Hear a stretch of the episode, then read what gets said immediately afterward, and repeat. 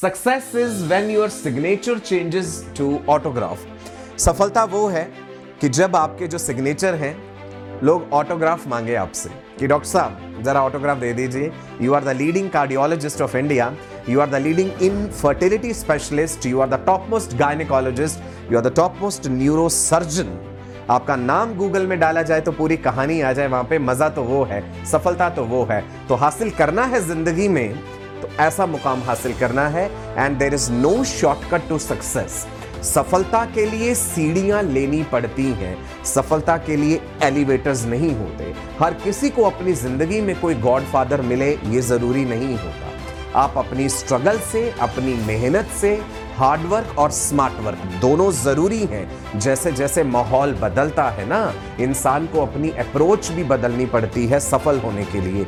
हमेशा हम ये कहें कि मेहनत ही करे जाओ, मेहनत ही करे जाओ। भाई मेहनत तो एक मजदूर भी करता है, उससे ज़्यादा कौन मेहनत करेगा। लेकिन क्या सिर्फ मेहनत से ही वो कभी और ऊंचे ओहदे पे पहुंच जाएगा? नहीं, हार्ड वर्क के साथ स्मार्ट वर्क करना भी ज़रूरी है। The person should observe what the others are doing. What is the extra thing which he or she can do to achieve the target? समझे आप मेरी बात?